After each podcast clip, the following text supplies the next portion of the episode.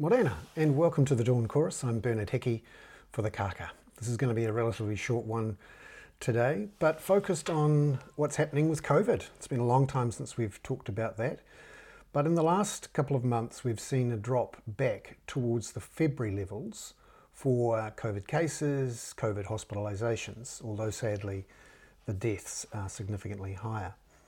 And for weeks now, the government's been talking about dialing back on some of the res- remaining restrictions, particularly around mask mandates.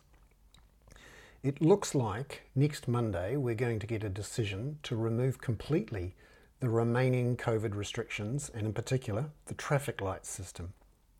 There is a piece of legislation and a gazetted notice that's due to expire at the end of next week. And the NZ Herald is reporting this morning that Cabinet will on Monday decide, is likely to decide, to let that order lapse, which would mean no more ma- mask mandates.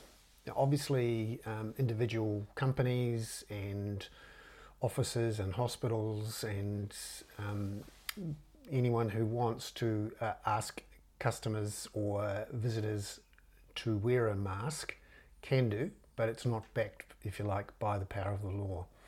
So the likes of Air New Zealand are expected to continue to ask people to wear masks on planes, and many hospitals will remain uh, effectively um, mask wearing places. But you'd have to expect that a lot of places, um, particularly hospitality, uh, will dial back on the mask mandates.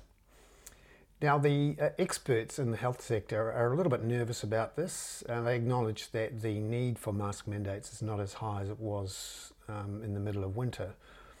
But um, there's some interesting comments from the likes of Nick Wilson, essentially saying this is a political move one rather than one that's based entirely on health advice.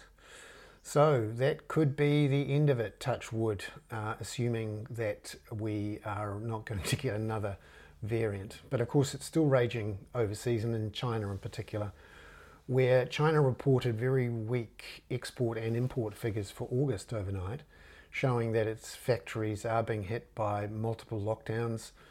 According to the measures of which cities in China are in lockdown or eh, eh, suffering various restrictions, more than 35% of China's GDP is being produced in areas where there are COVID restrictions.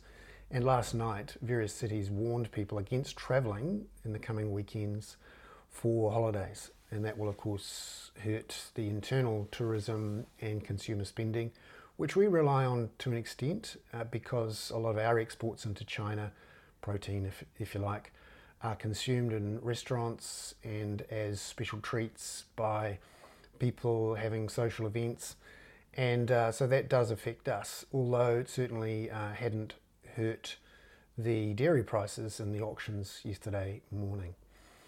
So um, that's uh, that's another sign that COVID isn't quite finished yet, and the after effects of COVID, of course, are still rolling around the globe with higher wage costs and inflation adding to the dramas around the war in Ukraine. I'm Bernard Hickey. That was a relatively short Dawn Chorus this morning. Ka kite anō.